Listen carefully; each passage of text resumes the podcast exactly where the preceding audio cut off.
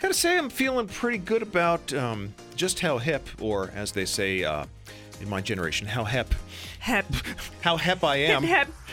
I'm uh, feeling pretty hep in recognizing most of the most popular slang terms of 2021. Yeah. Probably because most of them have actually been around For a while. for a while. It's not like these things just came down the pike in recent months.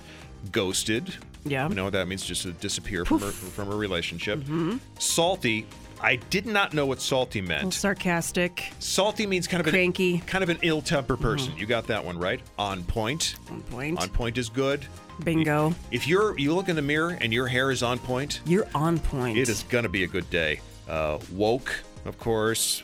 Have it. Oh, so much. I hate that word Oh, though. it just makes me just makes makes me cringe. Goat, which is a, a sports term for greatest of all time.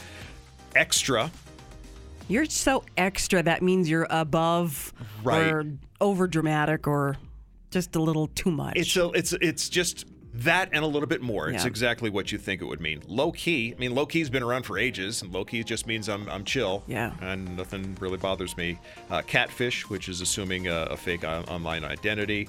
Savage, uh, thanks to the Megan Thee Stallion song. fierce. Savage is fierce, exactly. so hot. And you can't say On fire. You can't say fierce. You have to say fierce. This- You're on fuego, Melissa. You're fierce. And thirsty. Thirsty means just a little bit too eager, a little bit Looking too- for attention. Yes. means you're trying too hard.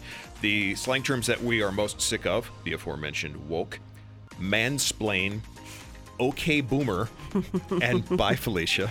Bye, Felicia. Bye Felicia is so old. Girl, on- bye. Bye Felicia is so old only boomers think it's cool to say it now.